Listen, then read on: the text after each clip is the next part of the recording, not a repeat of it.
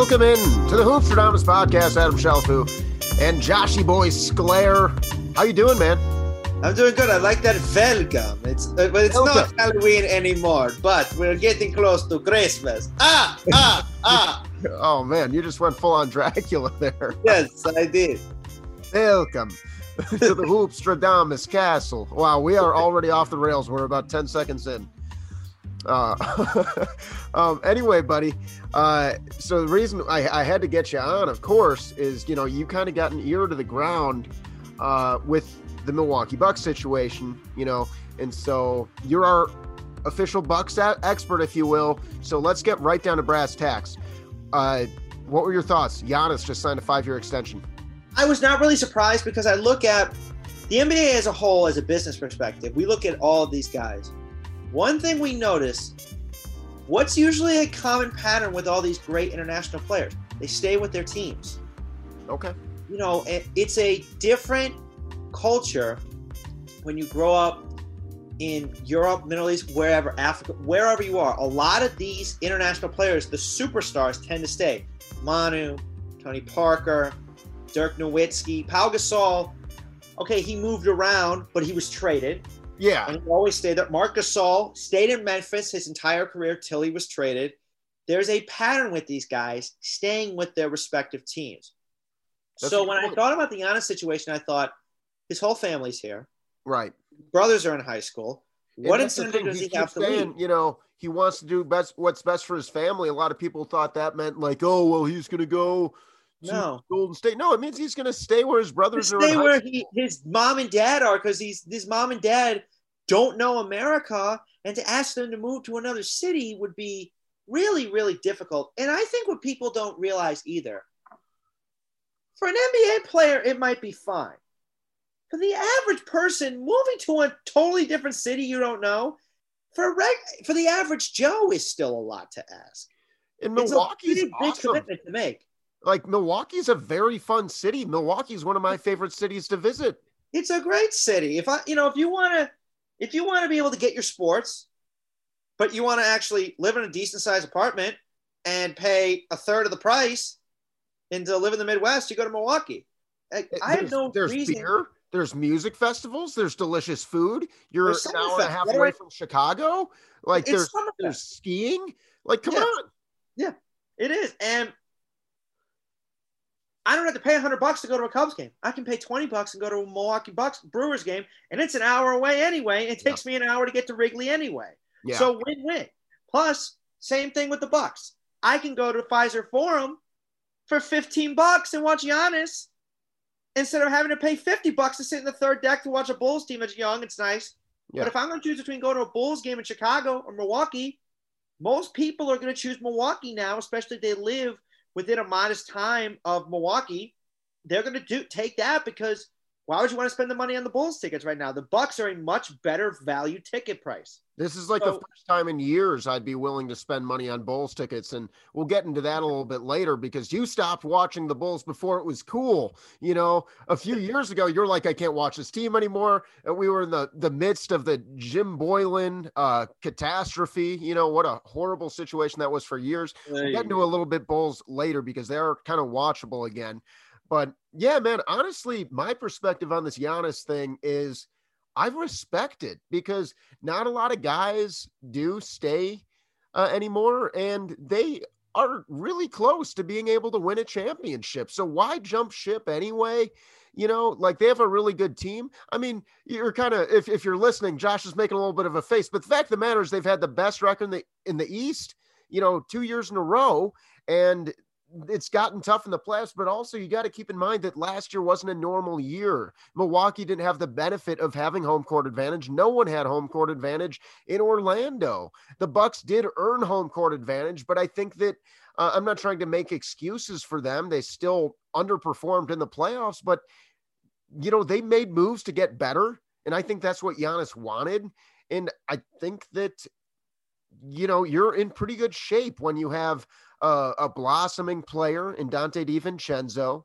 You have one of the best ball sharing coaches in the league uh, with Budenholzer. And then Khris Middleton is like just a one of the best three and D guys in the league and puts up MVP type numbers whenever Giannis is out. So it's not like he's, you know, staying in a broken team. They have a lot around him and they're continuing to try to get better. And hopefully, uh, for Bucks fans, they're going to be able to continue to bring in more players. But the Jrue Holiday move makes them a lot better. You know, you're upgrading in a big way when you can add another lockdown defender. You have a lockdown, like you could tell me that that's going to be three all defensive first team guys on that team.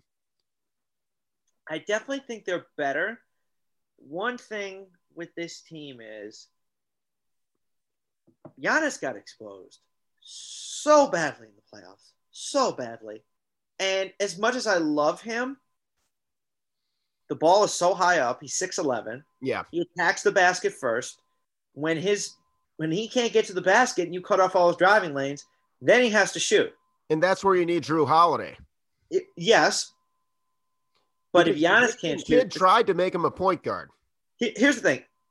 They try and make Giannis the primary point guard. And I knew, unless you get uh, Chris Paul, but Jrue Holiday is a good example. Giannis is best off the ball. He's not best with the ball in his hands. He's not. He's a good passer, but he does not have elite passing ability. He's best attack coming off screens and getting to the rim, and he can get to the basket. But you're better off. Giannis is in the post, going to work in the post, getting his game going from there for that 10 to 15 foot jumper from you know the post fade. I mean, he can definitely slash. Don't get me wrong. And if you get him a mismatch, he will exploit it.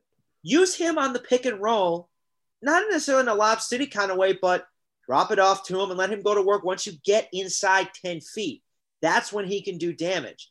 When he's handling the ball, it's up here. And you can easily swipe at it if you've got guys low to the floor attacking it. That's what Miami did, and that's why they struggled so badly.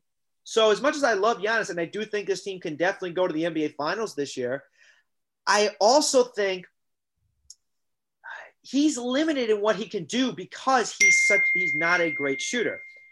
And I think that's what it's really going to come down to is, you know, is Giannis going to be able to take that next step or has he reached his ceiling where you know, this is what he is. He's a drive to the basket, use all my athleticism kind of guy.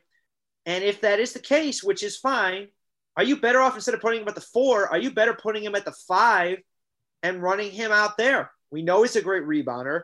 If you can use him at the center position rather and then build around that, I think they might be better off doing that because as much as I like Brook Lopez, he's a good inside defender. But then when you get pick and roll situations and he's on the guard, what are you going to do? I, I agree, and I think that Giannis is up to 242 pounds now. He's 6'11", 240, right? And so I this guy's averaging 14 rebounds a game. This isn't the skinny 19-year-old we had in 2013. Uh, no. He's definitely added that muscle, and so I agree. I would like to see him more at uh, the center because it also makes you so quick in transition. And um, I think we're going to see more of that. But it, it, he had to kind of put on that weight but you know, you look at the numbers and he's he's I think he's going to finally average more than 30 points per game this year. He was at 29 and a half this past year.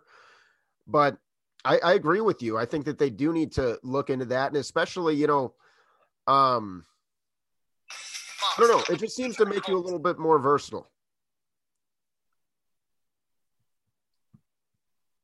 You know, I think um, the one thing I actually think Giannis it might take a little bit of a dip, and I think Jrue Holiday is going to get more of he's going to get a, a more shots than Bledsoe because as much as I like Eric Bledsoe, I think Jrue is a much better shot creator.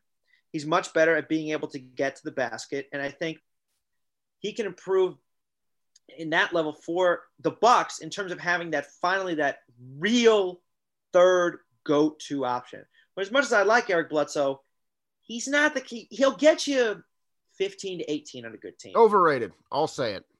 Yes. He's a stat pattern on a bad team. Whereas I mean, a guy like Zach LaVine, Zach LaVine's a guy who I think is a better shot creator than Eric Bledsoe. Oh, without a doubt in my mind. Yes. Jrue Holiday is that kind of guy. And I think he provides a different level that of score that they needed, which I think is going to take a lot of the pressure off Giannis because right. he can create. Now, Yeah. I still believe if there was a chance to give James Harden, you get him. I don't think there was a chance to get him. I don't, and they couldn't make the salaries work either. You would have probably had to trade Khris Middleton and Eric Bledsoe, and I think that would have completely been a complete mess and it wouldn't have made any sense for the Bucks. So I think they made the right move in getting a guy like Jrue Holiday. The thing that people also talk about is the first round picks. First round picks are great if you can develop them. The Pelicans, if they can't develop any of these picks, and plus they're going to be, some of them are going to be in the back 20 or 20 to 30 range. What kind of currency do they have exactly? Not as much. Yeah. Unless you can develop that talent, and we have seen while they can, Brandon Ingram's become a phenomenal player in this league. All born, easily an all star this year, I think. If it, Mm. was he last year? I, I He was, yeah. He was okay. He was unreal. He was okay. Just wanted to make sure. You know, Um, I, I think a sneaky good fit for the uh, Milwaukee Bucks is, is a guy we're very familiar with. Uh, I'm I'm going to give you a hint. He once uh, punched Nikola Mirotic in the face. oh my goodness, I do not. When did some? When did someone punch Nico? I do not remember this. You don't remember this? Bobby Portis. That is very true. I thought He Bobby broke his face. He That's literally right. It was at practice. That's right. They punched Yeah. him in practice. Yes. I- Now I remember. he now it's coming back to me. I remember this face. But you know, Bobby Portis, what he's like 25 years old. Yeah, he's 25 years old. Uh, he is like actually a pretty good three point shooter. And so you talk about a perfect guy to have backing up Brook Lopez. You don't lose your identity with Bobby Portis. Now, Bobby Portis got criticized for his defense in New York, but I think that much like Brook Lopez improved defensively uh, under Budenholzer, I think you're going to see that same uh, thing from Bobby Portis. And Bobby Portis, like he's got that mean streak to him, and I think that Milwaukee needed a little bit more of that. And so I'm very interested to see uh, if his game evolves a little bit uh, with the situation he's in. I think it's a, a good situation for a young player who's uh, kind of bounced around these last few years, but. There was a time when we were really excited about Bobby Portis. Bobby had good talent. We saw it. When we, I, I saw it, especially in the. Well, he didn't have great stats. I can remember vividly him playing a very big role in those first two games when the Bulls played Boston in the first round of the playoffs. Rondo got him involved, yeah, and really he was able to showcase his talent. He has the ability to shoot, has the ability to get in the low post. He's an energy guy, and he feeds off of other players around him having that same energy. When you don't have any energy around you, uh, first of all, uh, what team was he playing for last year? the New York Knickerbockers. Right. So how much energy are you going to get from playing for the Knicks? Right. I mean, a lot more now that Thibodeau's there. I mean, yeah, I think the practices will definitely be more rigorous. That's for sure. Yeah, but last year's Knicks, And Bobby in he has been really playing very well for them off the bench and is giving them that spark. In the last game, they lost by 16, but he had 12 points in that game. And what I see is a guy who can be that scorer they need off the bench, especially in the low post area and from the three point line, that can give them a little pep in their step off the bench that they really needed. Because as much, you know, talent as they have, one thing they don't have is they didn't have that guy off the bench that could really give them the spark that they needed. And I think Bobby could definitely be that guy now because it, they really, oh boy, they, I think there's, I think Milwaukee is definitely the favorite in the Eastern Conference because I don't expect Miami to repeat. The question is, you know, are they going to be able to get over the hump mentally? Because they were there last year yeah, and then they just fell off a cliff. and that's where it's like, is it you know, do you do you make the bubble excuse? I don't know. No, Uh, but I do think that uh, there's a little bit more of a sense of urgency here. But the fact of the matter is, Giannis is still uh, like how old was Jordan when he won his first title? Right? He, what did he win it in year seven? It was 91 28. He would have been 28. He would have been 28. Okay, so Giannis is going into what is his seventh year. His I seventh mean, year, I think, yeah, and so he'll be 26. You know, the, and also one thing I, I like about this Bucks team now, little bit more well-rounded off the bench. okay, in terms of guys who can play their role. DJ Wilson is definitely going to be a guy I think people need to watch out for. And they got more shooting, which Yeah, I thought was really good. Bryn, For- Bryn Forbes. They needed a guy coming off the bench. DJ Augustin's a really good, uh, reliable backup point guard. I think he's just got he's a little bit more of a scorer than George Hill. George Hill's just, uh, I don't know, d- no disrespect to George Hill, but Led I'd rather DJ Augustin. Augustin get hot. Led the NBA in three-point shooting last year, actually, Mr. Augustin, you're DJ, saying? well, no, no, no. George Hill did. Oh wow, I didn't know that. Yeah, he shot, I think, 52% from three last year. Oh wow, okay, that yeah, that's pretty damn good. Uh, yeah, you, you know I love Pat Connaughton, one of the best athletes in the NBA. Uh, seems to get marginally better every year. He's never going to make an All Star team. No, just the one thing about Milwaukee that I really did see get exposed and that really concerned me. Pardon me, no, it was 40. Okay, I was a little bit off, but he did lead the NBA in three point shooting percentage. Yes, George Hill was number one. One thing that worries me about this team, and this got exposed last year Donte DiVincenzo and Pat Connaughton did not have the size to guard those wings for Miami. So Yeah. they, and I think DJ Wilson can pick up the slack for him because he's proven that he has the talent. And this year he's going to have a much bigger role. And I think as long as he can put up the defensive effort on the floor on the, on the screens and those switches, and he's able to match and provide the length that they need, I think it'll be okay. It's just the lack of size last year against Miami really hurt them. And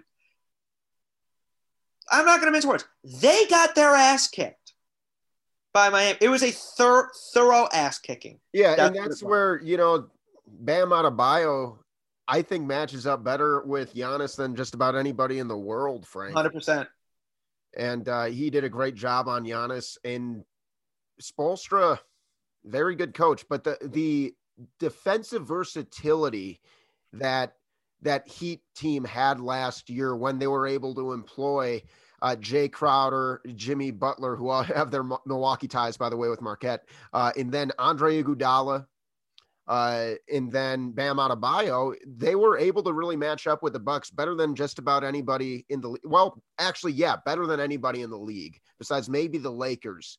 But um, you know, those were the two teams in the finals. And, you know, I think this year also one thing we're going to have to watch out for. It's going to be a problem is losing Wes Matthews is big for them. Yeah, I mean, Well- Wes was huge for that team as a three and D wing, and that's a big blow because he was one of, I believe he was one of the better players from defensive efficiency in the league last year too. He was part of that squad that made them so deadly defensively, and to lose, to lose a guy like that, I think could be a major problem, especially to the Lakers. And as much as I love Milwaukee, ain't no way in hell any, anybody beating the Lakers. I, I love the it. Lakers look like they might uh, lock it up. You know, They got Dennis. I mean, I mean, I, I I'm like, an embarrassment of riches over there. And now It is. uh, It Hort- Horton Tucker looks like he's the real de- deal too. So it's just it's just insane over there. Uh, before we move on, what is the uh, basement and what is the ceiling for this Bucks team in your mind? I think the basement would be another second round exit. I would say pr- third seed. I would say probably third seed. I'd say the ceiling is the NBA championship. Okay. I definitely think so. The ceiling is definitely NBA championship, but I could see them slipping a bit this year. It's easy, especially with COVID or there's an injury that comes up. I could see them slipping to the third, maybe the fourth seed. I don't think they'll go lower than that. I, I would say third seed at the worst, probably maybe fourth. But I think that's, I would say that is depending on injuries. Worst case scenario is they're ravaged by injuries or something happens to Giannis. Like that would be worst case. That would, yeah. I also think that they might make. I think they're gonna make a move at the deadline. I don't know what that's gonna look like, but I think that they're gonna stay aggressive and and uh, try to um, improve that roster because it, it's not a perfect one. I think they got better offensively. They might have lost a step defensively when you lose uh, Robin Lopez and uh, and Wes Matthews, as you mentioned. Uh, so they got they're a better shooting team, which I think is so key with the system they have offensively. But it's going to be interesting. I do think that they'll look to add somebody, and um, you know, who knows? If let's let's just throw this random name out there, like if a guy like Pat Beverley was available, I think they would pursue it. That would be a huge pickup for him. Although I think if they were going to go out and get somebody, I would probably think they'd want another wing, maybe. But I think Pat Beverley would definitely help in the defensive backcourt. Yeah. I just think that at this point, they need another big. I don't think as much. I just don't. I don't see them going after a Pat Beverley type. So I would expect if they were going to go after anybody, it'd be another. It would be definitely a big man. Question okay. is who. We'll see. But all I know is Jon Horst. Shout out to Jon, pulling a Daryl Morey level of aggressive inter- kind of move with getting Jrue Holiday. Went all out. Morgan's the future said, I need to get my best player, talent around him that can really help him. And I respect the heck out of the move. And I think it could really pay off. Yeah. I, I mean, you got to uh, risk it to get the biscuit, right? That's what we always say. And uh, let's let's move on to I mean, we've been talking about it on almost every show on Hoopstradamus lately, and it's been the talk of the league. So uh, rightfully so. Uh, James Harden, he he's it, it, looks like he still wants out of Houston. Uh, he looks more like James here, Sardine.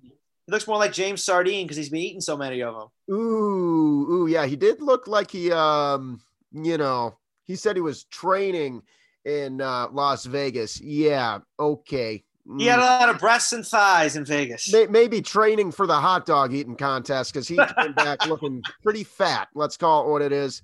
Uh, I've done enough ripping on James Harden this week. He's obviously a phenomenally talented player. And I actually think that with the right coach, he could turn into one of those like Kobe Bryant, Michael Jordan uh, guys who, who's going to win multiple championships. But, you know, Phil Jackson had to help those guys get over the hump. Uh, you know, he, he got together with Kobe a lot younger than he uh, was able to get together with Michael, but those guys obviously went on to have incredible careers. Uh, James Harden, I think, needs someone to kind of unlock him because he's a little bit of a knucklehead. and so, uh, I don't know. I think in the right situation, he could totally turn a team into a contender. But let's talk about some of these trade rumors. Let's start with the, the Philadelphia 76ers because that seems to be the big one. There's conflicting reports over whether it's going to be uh, whether Ben Simmons is in that, but I will go right ahead and say that Ben Simmons would be a, a nice addition for Houston. I mean, John Wall's the their their point guard, I think, but I mean, nothing wrong with having a young Ben Simmons there for for a few years, and um, that would be a very intriguing team. Yeah, very that, very intriguing. That, like if if you tried to, almost, be, I don't know, may it might be but I'm trying to think because they shoot what 53s a game. They, they're not changing that. I mean, I maybe they'll only like, take 45, right? I almost feel like Simmons might fit better with them than Harden at this point, with the style of game they play. Well, you know, if Harden's forcing their hands, Simmons isn't a bad consolation prize. But where I think it's an awesome fit is actually for James Harden because I mean, he's an unbelievable player using that on ball screen. And then the pick and pop, you'd never stop with Joel Embiid. And then uh, the pick and roll is pretty dangerous too. And so it's interesting kind of looking at how that would, uh, I think, would make Philly a legit championship contender. It's just a matter of uh, what they would have to do to kind of like make the books match. You know, I'm looking at the trade machine right now. So let's say it is because obviously you're gonna you're gonna have to trade a lot, right? And so well, they said if you want Ben Simmons, you're gonna have to give us more than James Harden. When I heard that, I thought, yeah, that's I don't think you're gonna be able to get much more than that. And, and it's interesting because you know Shams says yesterday that you know James or that Ben Simmons is available. And then not that long after, he says that he's not available in the trade stuff. And so it, it's very interesting. I even saw a speculation that the Rockets leaked it that Simmons was available to try to get leverage on their trade. So I really don't know. It's it's kind of hard to read the tea leaves here. I think James Harden. I think they gave him all the power in that franchise, and now they're trying to take a little bit of it back, and he's having a he's having a, a pissy fit.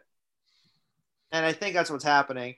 I think they hired the head coach without telling him that they were going to hire the head coach, and he was kind of pissed off about it. Well, I mean, there's a lot of stuff. You know, uh, it seemed I, I've seen things that, you know, James Harden doesn't like that the owner's a Trump supporter, and uh, you know, political agency is getting more and more. Uh, it's a bigger Okay, deal but than you it's didn't like- ever. yeah, okay, but you've also known that probably for four years now. You could have said something for you. You could have said something back then. You didn't. Right. And who knows? You know, we can't No, get it- so, James Harden's mind. As much as I can understand that, you also sound like you're making hella excuses. Harden, you mean? Yeah, I mean, you sound like you're making excuses. Unfortunately, Mr. Harden. So It- I- it- who knows? I'm going to call BS on that one. I can understand if you don't want to. You could have. You probably knew he was a while ago. I'm sure of that. It's down south. Your owners from the prob. Uh, let me let me see something.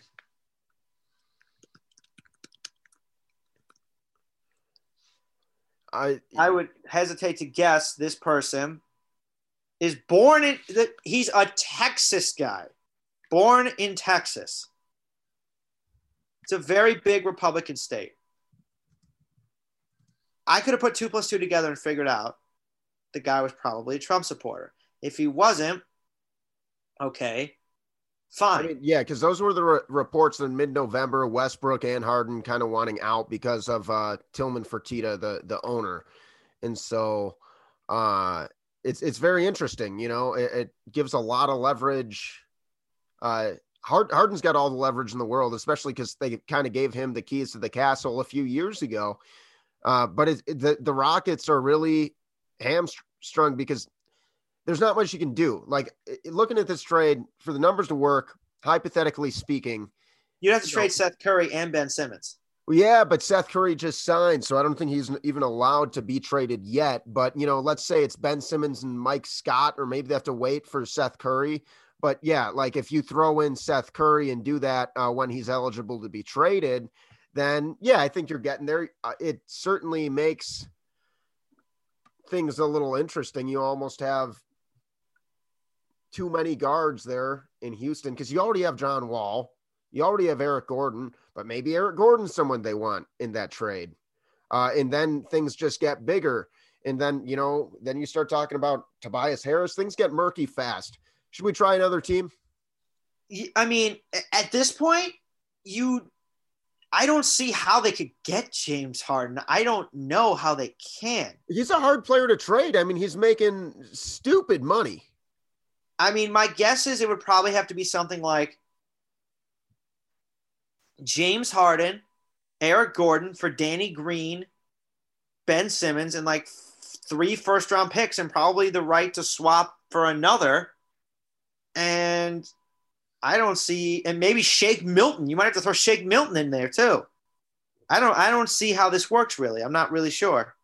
I honestly think, like, if I had to make a prediction, I think James Harden's spending this whole year in Houston. I agree. I, I don't think he gets moved till the off season. I Uh, agree. be, because it's it's a hard thing to do uh, as far as the the money goes. And the Miami Heat are another team linked to him, but they're clearly not going to move, move Jimmy Butler, and then they're not going to move Bam, who just signed that max, and they don't want to move Tyler Herro, and they don't want to move uh, Duncan Robinson. They definitely don't want to package those guys together. And yeah, who's better right now? Duncan Robinson, Tyler Herro, or James Harden? Like James Harden's at the top of that list. But here's the thing: like the Heat have some how dangerous Duncan Robinson and Tyler Herro are together is a whole different conversation. You trade Kendrick Nunn? Yeah, maybe Kendrick Nunn, but they're not going to do that. You know, I don't really. At this point, I think I mean, I'm, I'm saying the Rockets aren't going to do that. Obviously, yeah, the Heat would be like, all right, take him, whatever. Kendrick Nunn, Kendrick Nunn, solid, whatever. But like, I don't think that there is a trade that's plausible with the Miami Heat because the Heat you could do a three-team deal somehow, but I still don't know how exactly it works. Yeah. And if I'm Pat Riley's not about to disassemble this team that just went to the NBA championship. Unless you me who- lawful, you can't refuse. I'm not accepting. Eh, eh, right, right. And, and if they can do that, because in theory, yeah, because anything. you put Bam, you have a big three of Bam Adebayo, Jimmy Butler, and James Harden. That's absolutely ridiculous. They could win a championship this year, but I don't know about that. And I'll tell you why. James Harden. I don't trust the dude. Because, and here's the thing Jimmy has that locker room unlocked. Pat Riley's got that locker room on lockdown. James Harden's making it abundantly clear there's not much you can do to keep him on lockdown. He's going to go to the strip clubs. He's going to do what he wants. He's going to party. If your head is not 100% in it, I don't know if Pat Riley wants you. yeah, I completely agree. And that's where it's like he, he's a hard piece to move right now. I want to. I mean, I want James Harden because it's James Harden. He's going to get you 30 points a night, and he's going to get you eight or nine assists. Of course, you want that, but I'm thinking of it like this: when they were trading Russell Westbrook, I thought, who the hell wants Russell Westbrook?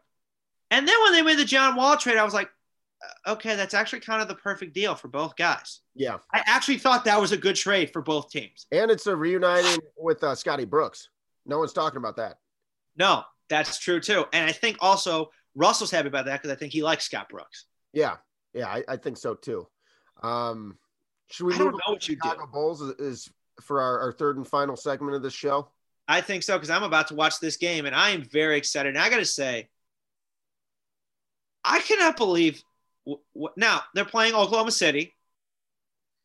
And, and Billy Donovan clearly knows that team pretty well for obvious reasons. But they looked competent the last two games. And I was like, what am I watching here? Josh, my thought- eyes weren't even bleeding. I, know thought I had to get I, red, but my eyes didn't even bleed. I was watching the Bulls offense. My eyes didn't bleed. Adam, I'm not gonna lie. I thought I had to call Costco to set up an eye doctor appointment. I was I didn't I, I thought I was seeing something weird. Yeah, you're like, am I watching Bulls basketball? What's going on here? Well, one It's thing a I'm fluid noticing, offense. it's a getting into early offense. offense. That's what I was thinking. And like I'm watching them right now. They're like guys are coming off screens. They just made a great bounce pass. Got Wendell set up a, a pick and roll. LaVine went right to the free throw line. He missed. Oh, what a pass from uh oh wow, what a pass by Coby.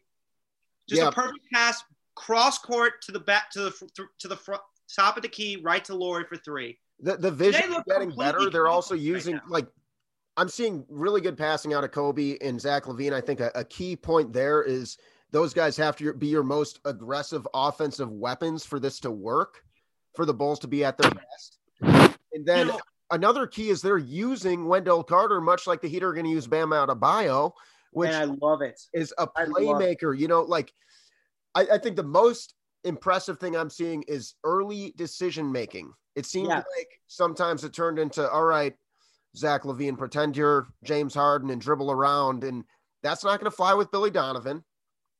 Uh, and ev- the ball's moving. Like they're they're playing team basketball again, and uh, they're creating a ton of opportunities uh, on on the backdoor cuts. They're,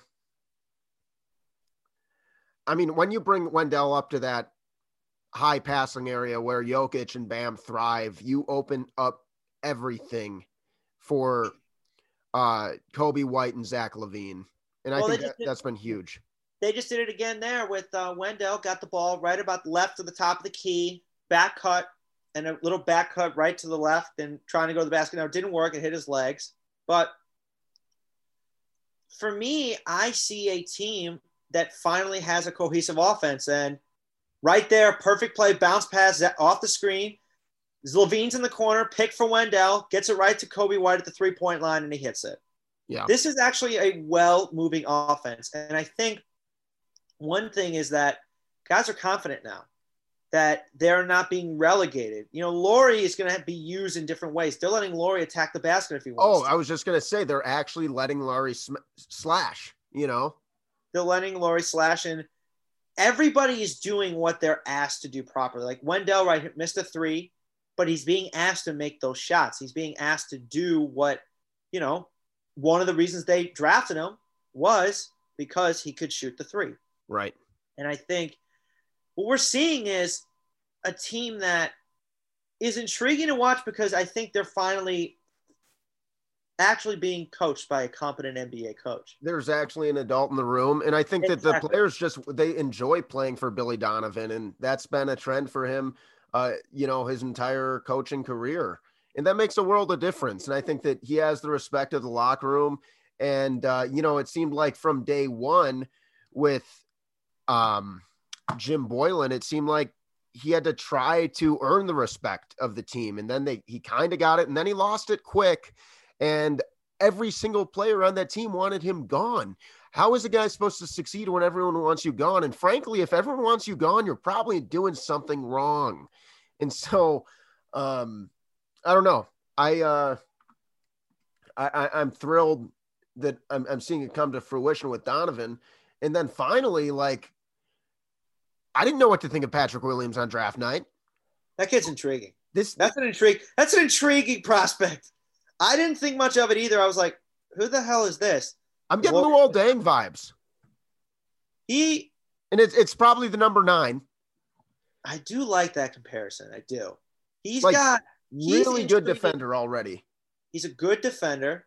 He's got a smooth jumper. It is smooth. I didn't realize, you know, seeing him hit, some of these kind of pull up threes, he's just hard to defend, you know, and, and he makes quick decisions. He also doesn't need the ball in his hands. Oh, great play. Speaking of that, great play by Patrick right there. Um, Shai Alexander just drove to the rim and got his hand right in his face, disrupted the layup attempt. Perfect play. And it's those big hands and those long arms that are going to be a huge problem when guys attack the basket this guy. I mean, he can guard one through four. And that's a problem when you have a guy who's that good that can guard one through four. That creates a lot of mismatches and a lot of issues. And, and when you look at the way the team is constructed, uh, you need really good defensive players at that small forward and, center position because Lauri Markkanen is an improved defender. He's not a great one. Zach LaVine is an improved defender. He's not a great one. But the fact of the matter is, I don't trust Coby White, Zach LaVine, or Lauri Markkanen uh, to be great defenders. You have some really good defense from Satoransky coming off the bench. I don't know if he's going to be uh, part of the long term for the Bulls. I wouldn't mind if he is because I really like his game. I I've really like his him much in the versatility. I've not seen him much in the preseason. Not a whole lot. And then, um, but the Bulls need defensive stars to actually go from a fun young team to a team that can maybe sniff the playoffs. And um, I don't know. It just seems like I'm not saying they're going to make the playoffs this year. I don't think they necessarily will if I were to put money on it right now, but they're getting into position where next year, when Otto Porter comes off the books, they're going to have some options. They're going to be more of an appealing tra- uh, free agency destination for the first time in a really, really long time since like the Derrick Rose era. You know, the thing is that I think people are still iffy about coming to Chicago because one, it's cold, and two, the culture is terrible. Well, was. And I don't and I think a lot of this major stars were off put by look at the history. McGrady didn't come here because they lowballed him. And they well, pretty much lowballed D Wade and LeBron. I mean, they almost came here, they claim, but I think D Wade got a whiff of the Bulls organization and said, Yeah, screw this. I'm not playing here. Well, And yeah, because the problem is the front office too, right?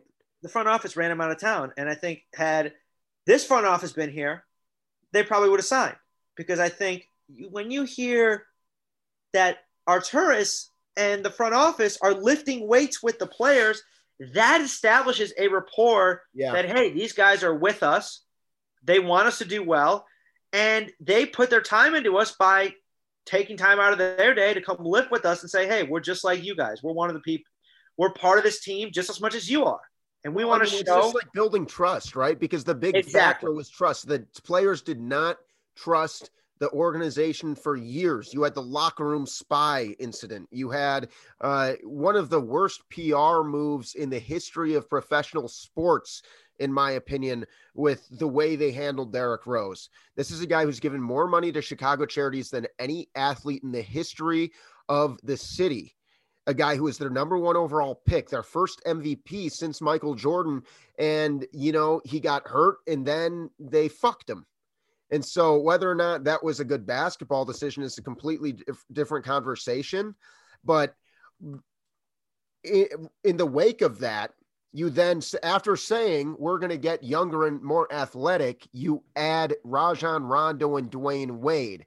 Now, that is French for we don't know what we're doing, and there's no, uh, you know, method to our madness. We just want to sell tickets. And you know what? It blew up in a hurry. So you can say what you want about, you know, Jimmy Butler not always being easy to play with because maybe he didn't get along with Rose. Well, he, it, it fizzled out with Rondo and Wade too. But the fact of the matter is, if you still have Jimmy Butler and Derrick Rose on that team, like maybe they would have been in some more playoffs, you know, instead it, it just kept getting worse. But other NBA players were looking at how they treated Derrick Rose. Other NBA players were looking at what they did with Jimmy Butler. And if I'm a star looking to consider Chicago as a legitimate free agency destination, I'm looking at how they've treated other stars. And so until Gar Forman and John Paxson were out of that building, they weren't going to do shit. I agree. And I think now the question is can they finally get that guy? Because you've got a really young team, but the question is who is going to be that free agent that makes the move here? I got a hot take for you.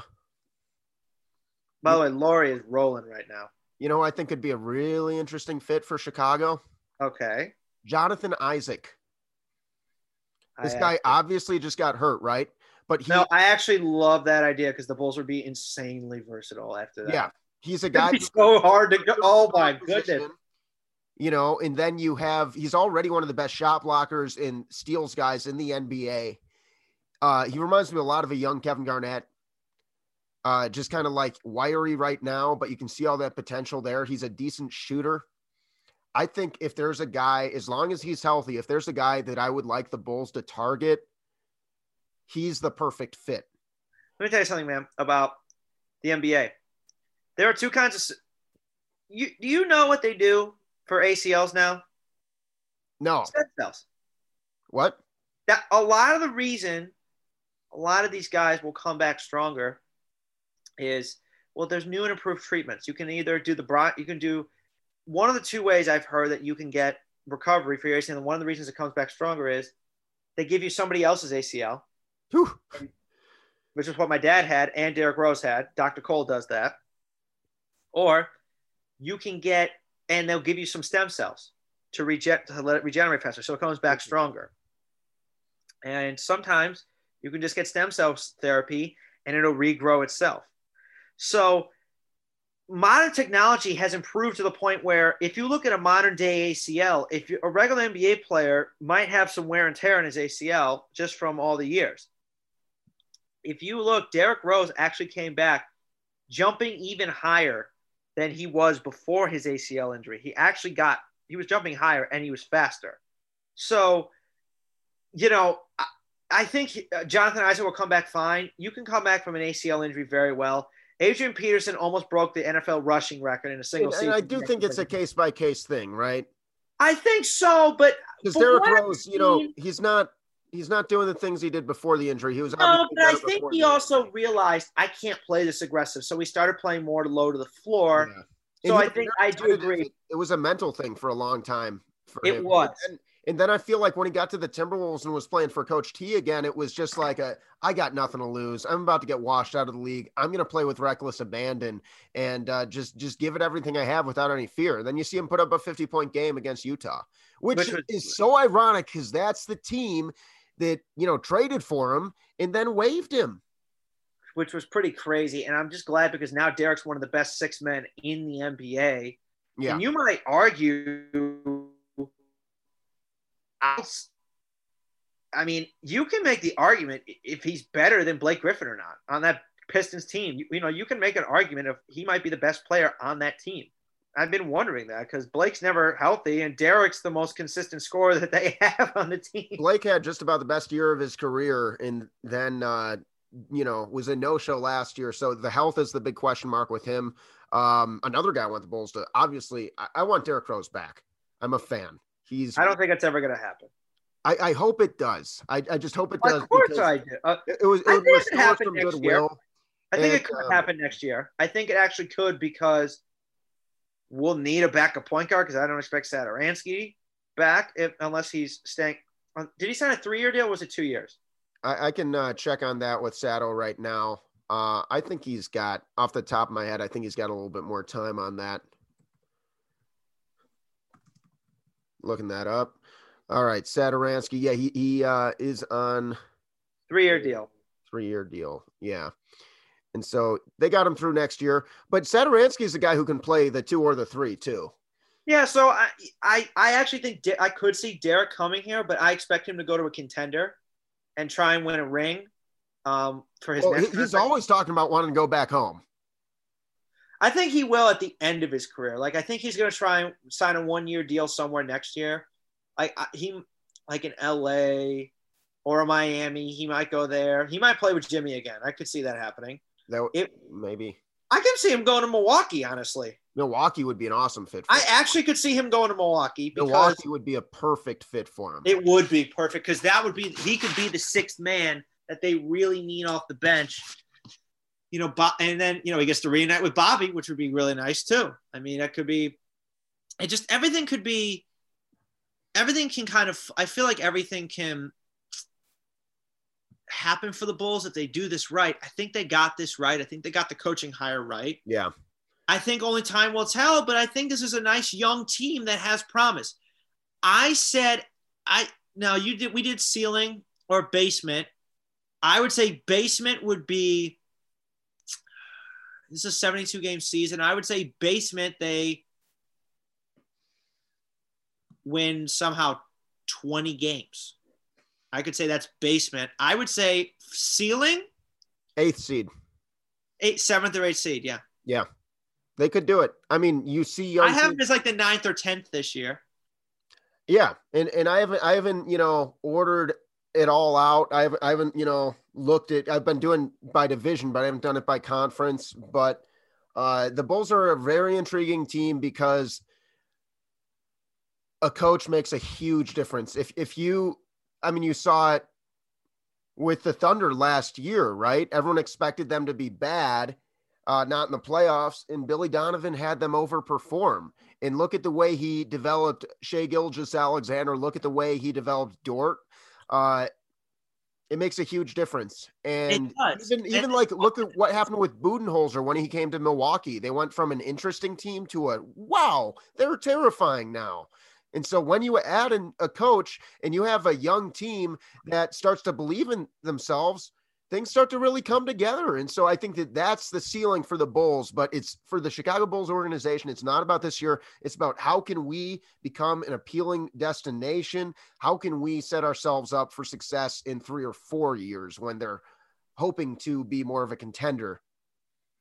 you know, I remember, and I believe we discussed this when did I remember? I believe we discussed when he got Coach Budenholzer. I thought, yeah, they're going to the NBA Finals. Yeah, I was all in. We were both all in with Budenholzer. yeah, because I, I mean, I thought, okay, all, all they needed was a coach. They had Yeah. all the talent, they just didn't have the coach. and they had the and- personnel that was perfect for Budenholzer. It was perfect, and then all of a sudden, you just saw the explosion. And I think you, we'll keep seeing it. And I just keep watching this Bulls team, and the ball movement, like you said, they're using they're using Wendell at as that kind of Point, point center. center. Yeah, yeah. almost like they did with Joakim, and it's working now. They're struggling a little bit now, and but still, I mean, it's it's working, and I think it's going to take uh, some time, but I, I think if they get a couple more pieces, they really can make a difference. It's just the question is whether or not these are pieces that totally fit and can be a contender in the East because you're going to need you need that superstar. You can get them in free agency, but usually those free agents have a set number of teams that they're going to want to go to because those teams are right there. And I don't think a superstar coming here is going to all of a sudden make the Bulls an NBA Finals contender. But how can they develop Coby White and and Zach LaVine into offensive juggernauts, right? I think that's the main thing. You got yeah, to you got to develop what you have right there. You have something special in Patrick Williams. We've only seen him for a few games, but you know people are comparing him to uh, Kawhi Leonard, and that's not bad. You know, that's probably a good sign. Uh, he, he has a super smooth game. He's he was the youngest player in the NBA draft. What do you have in him? How can you improve him? Zach think- LaVine, how can you help him take that next step, become a smarter basketball player? You're already seeing that with the influence of Billy Donovan and Coby White. You, you talk about a guy who's also very young. The Bulls have honestly just water the garden. You don't need to go, go to the grocery store right now. You know what I mean? Know that you're going to have a budget, but right now, this season, water your plants and see what you can grow because they have some some pieces with a lot of potential, and that's what the uh, front office said when they were brought in. You know, uh, Karnisovas said that the Bulls have drafted well, and so I about agree. I don't disagree. I think they have pieces. appropriately. I think they've got pieces. I never thought when I saw like the individual talent on this team. I Great never rebound thought- by Patrick Williams right there. Yeah, I, He's I- long. I just you know, I never thought that they were a huge problem. I, I just thought they just need to be coached well, and they Right. coached well, and Yeah. that's going to be a problem when you have talent and then there's there's nothing around you to develop it. And I mean, you know, I- think now they have enough, and I think it's just a matter of what they can do with it. And I think it's going to be very intriguing to watch what they do with it. I think Coby White is definitely somebody that I'm very intrigued by. I get so many Ben Gordon vibes from him. Yeah. So many Ben Gordon vibes. but like bigger and more athletic. Bigger and more athletic. Although, to be fair to Ben Gordon, the guy was, oh, he was so good. He was, but I think Coby White's gonna be better. I think so. I, I think he definitely has the potential. I think Ben Gordon today would actually have been better and probably would be dropping 20 a game. He would have been like the modern day Lou Williams almost, in a sense that he would have been a better three point shooter because he would have been shooting six or seven better. a game and probably shooting 38% clip. I He's, mean, he uh, would have been I such a got a different trivia question for you. So there's two players who have who've gone nine from nine from three in NBA history. Ben Gordon's one of them. It's You know who the other one is? not Kobe. No. No. Do you want a Is it hint? somebody- Is it somebody in the NBA right now? No. I can give you a hint. Okay. I know Vince went eight for eight once. He's not necessarily known as a three point shooter. He obviously could hit him. Hall of Famer or not? I don't think so. I would have He was he was a mean guy. no. It's not Ron Artest. No. No. Mean But guy. like getting warmer. Like not necessarily by era, but by like meanness and style of player. Someone who played shooting guard, small forward. It's a tough one. I am totally blanking on this. You want me to tell you? Sure. Latrell Sprewell. Really? Yeah. And that's, That's- where that's where we'll leave it, folks. And if you like trivia questions, you should listen to the Full Court Trap because we got plenty of them. Maybe that'll be in the next one. That's a really good question. It is a good trivia question. And if you ever want to be on the Full Court Trap, and we need a rematch soon too, uh, you know, America's favorite basketball trivia show, you just uh, message me on Twitter at Fantastic Mr. Foux, F O U X. And, uh, you know, check out our, our holiday album. We just put out a holiday album uh, commercial. Did you see that yet, Josh? I did. It was fantastic, guys. Please go check it out. It's fantastic. A Hoopstradamus Christmas. Uh, yeah, so we're on YouTube. We got that on our YouTube. Uh, find us there at, at Hoopstradamus. As always, a big thank you to Evan Butris, who made our logo and even made this uh, uh, Christmas logo that you're seeing behind me if, if you're watching on YouTube. Uh, so thank you very much, folks. Uh, Josh, any, any closing thoughts before we wrap this one up? Just want to say I'm excited for the NBA season to start. Excited to see what the Bulls can do, and just excited overall for another year of basketball. Love it. Love it. Very big guests coming on this week. Keep your eyes peeled. Uh, we'll be announcing that on my social media. We'll talk to you guys later.